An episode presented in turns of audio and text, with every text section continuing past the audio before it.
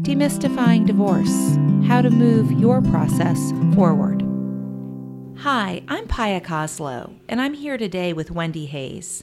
I'm a family law attorney, and Wendy is a certified divorce financial analyst. We have put together this podcast to give you helpful information to get started to prepare for an intentional, effective divorce process. Today, we're going to talk about crafting your divorce process and how you ultimately get started. One of the ways that I typically encourage people to to go through this process and uh, and it's not always it's sometimes easier said than done is to start with the end in mind. You know at the end of this process you will be divorced and and what you want to think about is what your relationship with your soon to be ex-spouse is going to look like post divorce you may have children and family that are very enmeshed in your situation and and friends. So what is this going to look like for you? And sometimes if you can start with what you want that end to look like it can help you to craft the process what do you encourage people to do, Paya? Well, I love what you've said about starting with the end in mind because I feel very strongly that your beginning does become a big part of an impactful in regard to your outcome. And I think that starting off by considering your choice of counsel and a decision about the tone and the energy that you want for your process is really important. The tone is really set at the beginning in regard to how you initiate this process. And it goes to consideration of your counsel and really crafting a process that's customized to your facts and circumstances, given your needs, the needs of your children, I think thinking about in the beginning are there additional resources that you want for you or your children before you begin the process? Would it be helpful for a child to see a counselor, for you to see a counselor?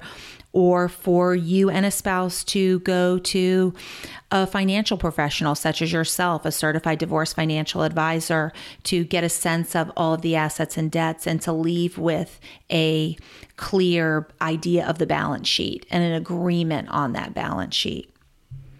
I think those are all excellent points. One of the things that we have talked about before is that people spend a lot of time and a lot of money and a lot of en- energy planning for major life events. You know, that may be getting married or having a child or an education, retirement, all of those big life changing events.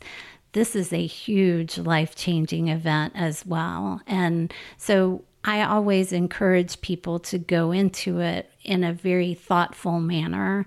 And I think that unfortunately, because you have limited resources that are going to be divided during the divorce process, that oftentimes people are very focused on how much is this going to cost. And that's a very valid concern for anyone to have. But make sure that you're not shortchanging yourself by not seeking the help that you or your children may need if you need to go see a counselor or to seek the right financial advisor that can help you through this process and make sure that you understand all of the nuances of your financial situation. And again, hiring the right attorney that is going to take you through the whole process and make sure that the outcome is the best one for you and your family. Well, I couldn't agree more. And I think you started with a great quote to start with the end in mind. And in order to understand the end, you really need to understand the steps of the divorce process. And you need a professional that takes you at the outset through the whole process so that you understand the macro and the forest and, and what it's going to look like. Because to be successful in a divorce process, you really have to have goals, but not only have goals, you need to be able to prioritize your goals so that you know what's most important to you and what you're willing to compromise in order to achieve what's most important to you. But it's very difficult to set goals if you don't understand the entirety of the process in a very comprehensive way and not necessarily in a detailed way that's burdensome to you as a as a client but in a way where you know wh- what step you're starting with and and where you're ultimately going to the end with a settlement agreement that's a very important part of of crafting your process with intentionality i think that is an excellent point. one of the things that that I heard you say is that sometimes if you can break it into more manageable pieces once you understand what that comprehensive plan is, it's a little easier to get through and not quite so overwhelming. And I think that sometimes people allow themselves to be completely overwhelmed when they look at the entire scenario and what has to be done to get them from the beginning to the end of the process. Wendy, when people sit with you to craft a process, do you help them figure out what they need to know in terms of what documents they should have and what might be missing? Absolutely. And oftentimes, I, well, always, I provide people with a list of the documents that I need to look at. And sometimes, as I go through those documents, I will find that there are other things that I need to see as well. And so I'll broaden that scope a little bit.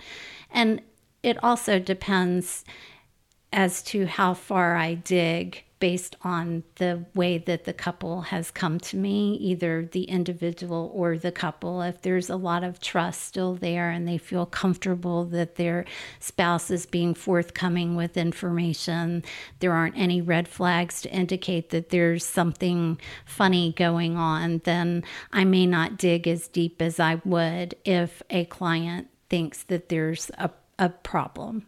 So, to give you a few takeaways from this podcast, the first thing I would say is be intentional about the tone that you are setting in your divorce process because it, it will carry through and it will impact your process. And from that standpoint, you need to understand the divorce process so you can really set meaningful goals to accomplish and address as you move along your path. And I also think that it's important to say that you can have a revised happily ever after. And the way that you craft your process will help you to be able to attain that and move forward post divorce. I think that's beautiful, Wendy. And it also really puts you in control when you craft your process with intentionality and thought as to what's best for you and children, if you have children, and the preservation of your marital assets. Absolutely. If you'd like more information from us on a topic, we would love to hear from you so we can craft future podcasts. Please contact us. My contact information is at coslolaw.com. And I am at mitchellhayes.net. Thank you.